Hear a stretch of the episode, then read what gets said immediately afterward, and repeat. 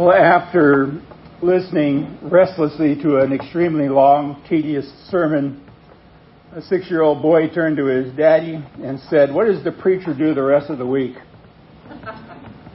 And his dad says, "Well, he's a very busy man. He takes care of church business. He visits the sick. He works on a sermon. He might dash out and do a couple of baptisms. He counsels people. And then he has to have time to rest up because speaking in public is not an easy job." The boy thought for a moment and says, "Well, listening ain't easy either." Now, some of you are probably going, "Yeah. It ain't easy to listen to some sermons." In fact, some of you might say, well, most of them, especially when it's something that we really don't want to hear. But let me tell you up front, and I told you this last week, we started Malachi, I'm going to sift this stuff through my life first before I bring it to you.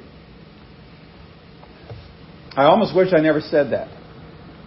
Because this has been a hard deal. I'm teaching Malachi in 2 different places right now. Tuesdays at First Baptist and Wednesdays at Praise and Worship. I'm immersed in this book. And it's been a struggle for me in a variety of different ways. And I'm just going to say it's difficult because sometimes we have to hear some things that we don't really want to hear.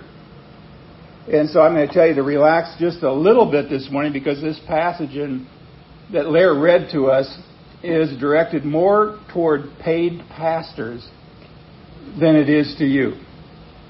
You can listen in to what God has been telling me, whatever spills over, because I think these verses are going to mess with all of us. Now, I told you we're going to spend 2 weeks on this text. I put on Facebook not long ago, has your pastor ever preached on the same text 2 weeks in a row because he forgot what he preached on the week before? And some people wrote back and said, yes, it's happened. I don't know that I've ever done that before. But next week, we're going to focus on the curse of careless worship. So that's next week. You can push that off into the future, careless worship. And ponder what the priests were doing here that so offended this majestic God and what we can do today to avoid that same kind of curse. But today, I want to focus on what I think is the main point of this text. And I'd state it like this. Those who know God as Father should honor their majestic Father. I'm going to say that again because I think sometimes we kind of partly do that. I'm going to confess it happens to me. Those who know God as Father, okay, I know that. I believe in God the Father Almighty, okay, all that kind of stuff, should honor their majestic Father. That really elevates what we're talking about here. And this, I believe, is really kind of the burden of the text. The attitude and the actions of these paid pastors, these priests in Malachi's day, were a dishonor to what God was asking them to do. Verse 6 again, a son honors his father and a servant his master. If then I am a father, where is my honor, he says. Where am I being honored? And if I am a master, where is my fear, says the Lord of Hosts to you, O priests who despise my name. Now again, he's really hammering at the paid ministry here. And indirectly, he's talking about all of us. So today, God kind of, I think, aims to brand this truth, as he's been branding it on me all week, into our minds so that it stays with us and kind of marks us, if you will, from the rest of the world. Because I think people who generally know God as Father should be honoring him as their majestic Father. Verse 6, if I'm a father, where's my honor? Says the Lord of Hosts. So when God reveals himself to your father, I'm not sure what you think that means. When we say our Father, we're going to say that prayer a little bit later. Our Father, what does that really mean? When he calls us, it says a little bit about how he adopted us into the family. Like the Father and the Son who were really adopted into God's family yesterday through baptism. What does he intend us to feel once that takes place? I got to tell you, both of the men yesterday after baptizing both had big smiles on their face. They were happy. I looked around the room and I saw you know, if mama ain't happy, ain't nobody happy. I look back at the wife. She was grinning from ear to ear. And I could look behind the son and I could see the other daughter, and she was just as happy as a clam at high tide. There was joy in this. See, when God reveals himself to us as our Father, when he calls us and then he adopts us into his family, and however that came, whether you walk the aisle, like many guys do down in prison, or whether it came as a little baby through baptism, or when you just started coming a little bit later in life, he gives us this spirit of adoption. He's taken us into his family. Now, what does he intend for us to feel? Now that you're in God's family, how should you be feeling? See, what kind of response to his fatherhood does he want us to have? And I'm going to give you two different kinds of responses. I think they're probably on the screen. It's response number one, he means for us to have a childlike reverence for his strength and wisdom and authority, and for simply being the source from which we came and on which we depend minute by minute. Now, those of you who had children, you would say probably the same thing. You would hope your kids would acknowledge that as well. That they have a childlike reverence for you. Daddy, we use that diminutive form. Daddy's the strongest guy in the world. Daddy knows everything. Because Daddy works, that's why we have food on the table. But here, we should revere him and honor him way beyond the way we do it with our earthly fathers. And here's the second response. I think it means for us to have a childlike security and peace in his pity and his provision and care for us. I can remember a few times when there were storms and Terry or Eric, and even when we had Josh living with us, wanted to sit on Grandma's lap or wanted to go sit on Grandpa's lap because they were scared. And there was a certain comfort in their earthly mother or their earthly grandparents or their earthly aunt and uncle. See, this clear teaching of a verse like this is that the majestic fatherhood of God, way beyond anything here on earth, implies a sacred duty. Sacred duty. That children should honor him and respect him and pay to him reverential esteem. So today I want to draw to your attention just three ways that Malachi, I'm going to start by saying how he's helping me. And some of you might think, well, gosh, Pastor, you've been at this for so long. Haven't you figured this out yet? And the answer is no. My grandpa didn't tell me many times it's an awful dumb horse that doesn't learn from a beating. And it took me a while to figure out who the dumb horse was he was talking about. I looked in the mirror one day and went, yeah, that's the one. But he's going to show us three ways to help understand the majesty of our Heavenly Father in this little passage. And he begins in verse 6. And in verse 6, he shows us that God is our Father. And then what he does is he spends the rest of our text today showing the utter inconsistency between having God as a father and treating him the way that the priests, the paid pastors, were treating him back in the book of Malachi. But I want you to notice the inconsistency here that Malachi points out is not that they should show more gratitude as Father who cares for them. That's certainly true. We ought to show a lot of gratitude. But I think Malachi's point is how they should do it.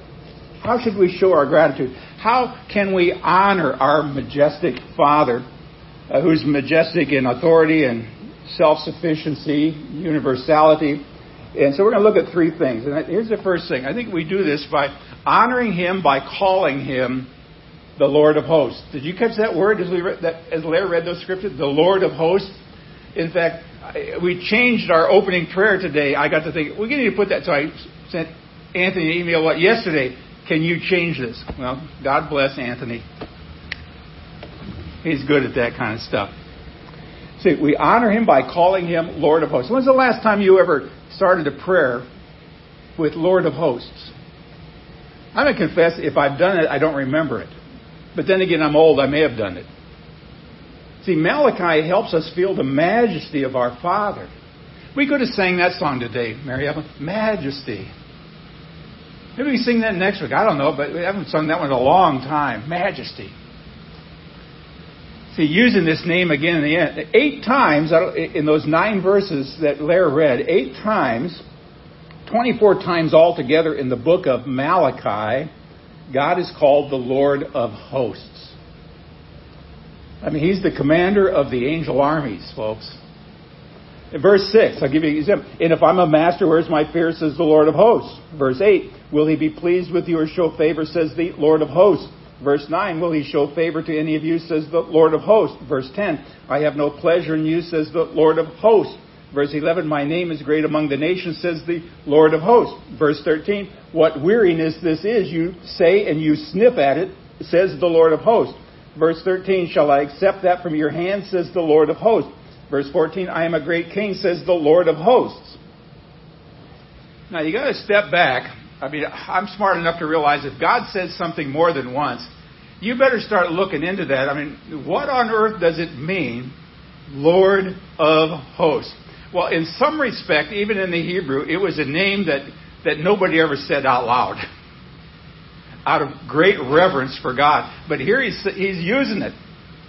He's getting ready for something in the New Testament here. Now, host, when you hear that word, means a great number of armies. So he's the Lord of a great number of armies, or sometimes it's a great number of angels, or the angel armies, or it could even mean the stars, the Lord of the heavenly host. But I think what Malachi here wants us to see and feel is that our Father has infinite authority over the entire universe. And I bet in the last 2 months, some of you have wondered, who the heck is in charge of this mess? And you immediately labeled it on politicians or a spouse or Jeff. I don't. We all got fingers we can point some way to blame stuff on. Yeah, what Malachi wants us to see and feel is God's that ultimate authority. God can call all the armies in this world, believe it or not. And I'm not talking just about our army. He can call all the armies in this world to accomplish his purposes among the nations. And some of you are wondering, well, why doesn't he do that? Maybe he has. Maybe he is. You know, he'd do that whether they would know it or not. He has myriads of unstoppable angels. I mean, just think about that. Who do his bidding and never fail in any of the errands. Now, we got a few angels mentioned in the Bible, but God's using angels all the time. And he's appointed every star in the universe its position. Now, I don't know how many there are. I just wrote down in my notes a gazillion trillion. I mean, it's far more than a gazillion, quadrillion, billion stars. And guess what? No matter how many stars there are, what Scripture says, he knows everyone's name. I struggle to figure out the 20 to 25 people sometimes who come here. And God knows every star's name, everybody who's ever lived on this, who's ever going to live. I mean, that's pretty powerful. And yet at the same time, on the altar of this Father, the priests were offering animals with mange and broken legs. Here's the second thing we learn. We honor him by showing that God needs no sacrifices, especially not a bunch of mangy, broken sacrifices. Look at verse 10 again. Oh, that there were not one among you who would shut the doors. He's talking to pastors right now. You guys ought to have enough sense that if you're not doing it right, just shut the doors. Lock the doors. Don't let anybody back into this place if you're not going to do it right. Fortunately, we're going to take a look at how to do it right next week. Hopefully, we've been doing it right. He said, I just wish you'd shut the doors so that you might not kindle fire on my altar in vain. I mean, don't go and just come and go through the motions with no emotions. In other words, he was telling these priests, close the temple. I don't want the smell of your indifferent or polluted sacrifices. I don't even need the food for your sacrifices. Psalm 50, David, I love how David put this in Psalm 50, verses 9 to 12. He said, I will accept no bull from your house, nor a he-goat from your folds.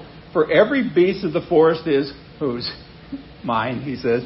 The cattle on 1,000 hills, I know all the birds of the air, and all that moves in the field is mine. If I were hungry, the Lord says, I wouldn't tell you, because the world is mine, and everything's in it.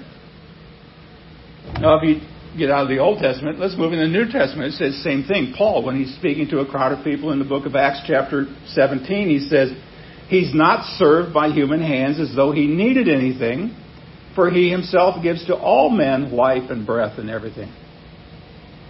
Now, we probably ask the question, well, if he doesn't need anything, what are we supposed to give him? Well, come next week. We'll talk about that.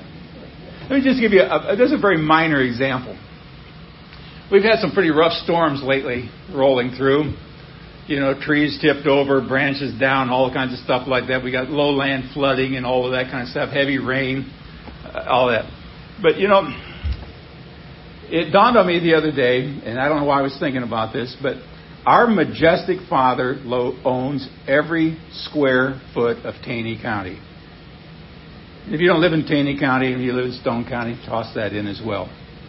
He has creator rights to every lake in this county. He has creator rights to every stream that flows into those lakes, whether they be Taney, Como, or whatever. Beyond that, we sing a song sometime, which I suddenly realized the other day, we should re-edit this sucker.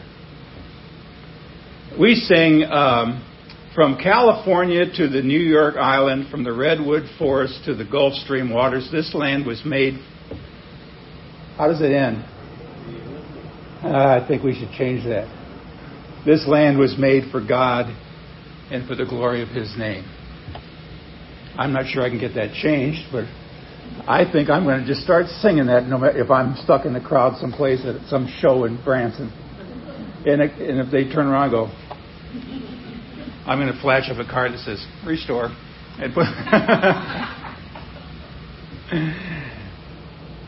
And yet, what was happening? On the altar of this majestic Father, the priests were offering animals with mange and broken legs.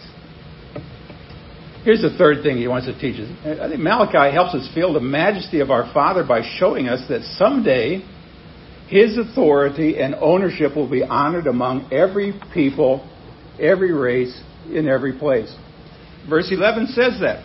It says, from the rising of the sun to its setting, my name will be great among the nations, and in every place incense will be, you can underline that for a moment, will be offered to my name in a pure offering, for my name is great among the nations, says the Lord of Hosts. I'm stretching on this a little bit, but I believe that's one of the most amazing and exciting promises in the Old Testament. That's pretty cool stuff. Now, some translations, I read a lot of translations of that verse in the last couple of weeks, use present tense verses here. But in the Hebrew, there aren't any verbs in that sentence except for one participle. And the participle is where it says will be. It will be. And that means it could either be present or future. And so this prophecy is kind of used in the future tense, that since God's name is not yet great in all of the nations, it will be someday. And sometimes I want to say, whether you like it or not. I mean, Malachi is just saying to all of the paid pastors, he's saying to all of the priests in the Old Testament, the name of your father, which you dishonor by having 6 sheep and mangy goats, that name is one day going to be reverenced and held in the highest esteem in every nation of the world and in every place on the earth. Now, some of you might think, isn't that Philippians 2:8, 9, and 10, where every knee will bow and every tongue will confess that Jesus Christ is Lord? I've heard that preached on before, and the pastor said, and there are going to be a lot of people that ain't going to be very happy that day. But it will be preached in every nation. So what can we say about this passage today? Now, let me give you a couple of applications. The first one, when I wrote it, I realized I was writing it to fathers. And not everybody is a father, in a manner of speaking. Some of you may be uncles, some of you may be cousins. But I want you to understand that as I wrote this, I was kind of writing for myself, in a manner of speaking. But those of you who are fathers, maybe this will mean a little bit more, but I think it really speaks to all of us. But what I wrote was as a human father.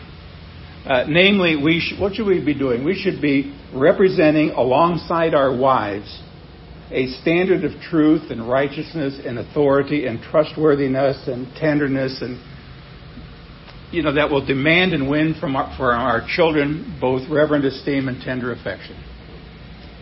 In other words, we need to be like our Heavenly Father. And if we're married, then we have children to do it in conjunction. We've been very fortunate, Nancy and I. We realize not every family is that way, but every family can be that way. We were lucky enough to have two pretty good kids. And we got a pretty good grandson. We got a pretty good daughter-in-law. And for better or worse, they've learned from us. A few things they probably shouldn't have. But then on the other hand, they've learned some pretty good things about by being good people in this world.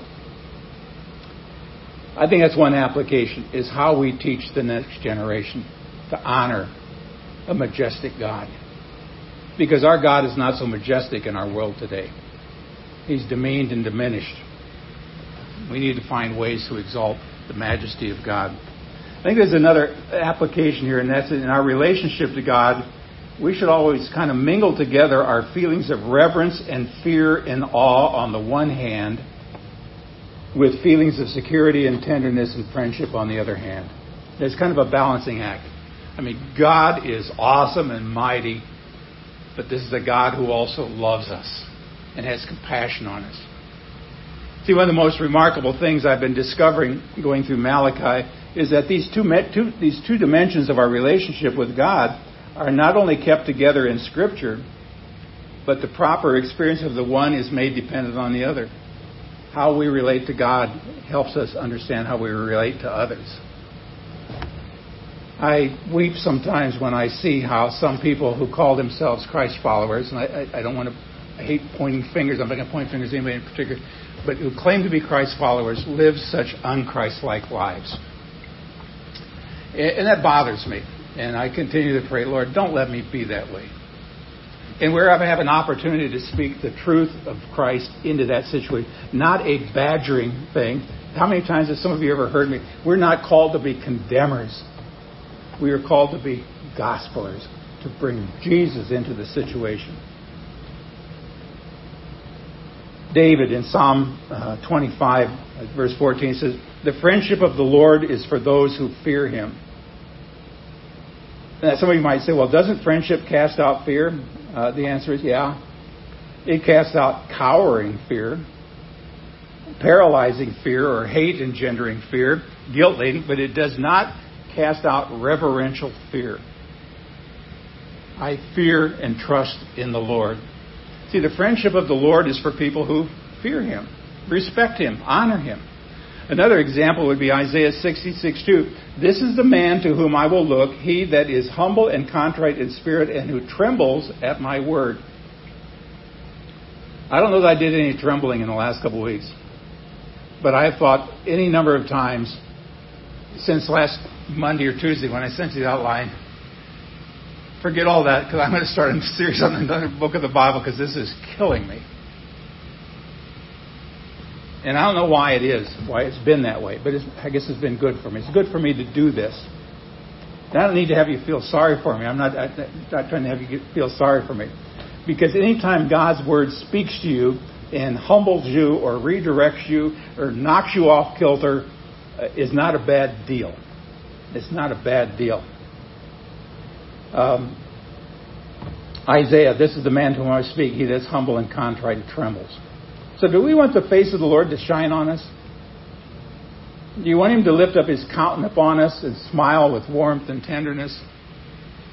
The Lord says, "This is the person on whom I will smile, the one who trembles at my word." One last scripture. Maybe I might have another one fall into place somewhere along the line. Psalm 103, verse 13. "As the Father pities or has compassion on his children, so the Lord pities or has compassion on those who fear him." Now, I love the Greek for compassion because it's schlachnizomai, means to feel it in your guts. I mean, this is a passionate feeling that God has for us. Now, the question is, who will discover and know the compassion of God? Who's going to rest in his mercy? Well, I think one answer is those who bow with reverential fear and honor their majestic Father. You're going to discover his compassion. I don't think there's any contradiction in that.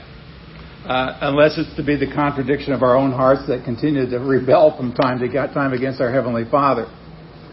But I just pray that whatever rebellion you have against the Father, that majestic Father, be overcome.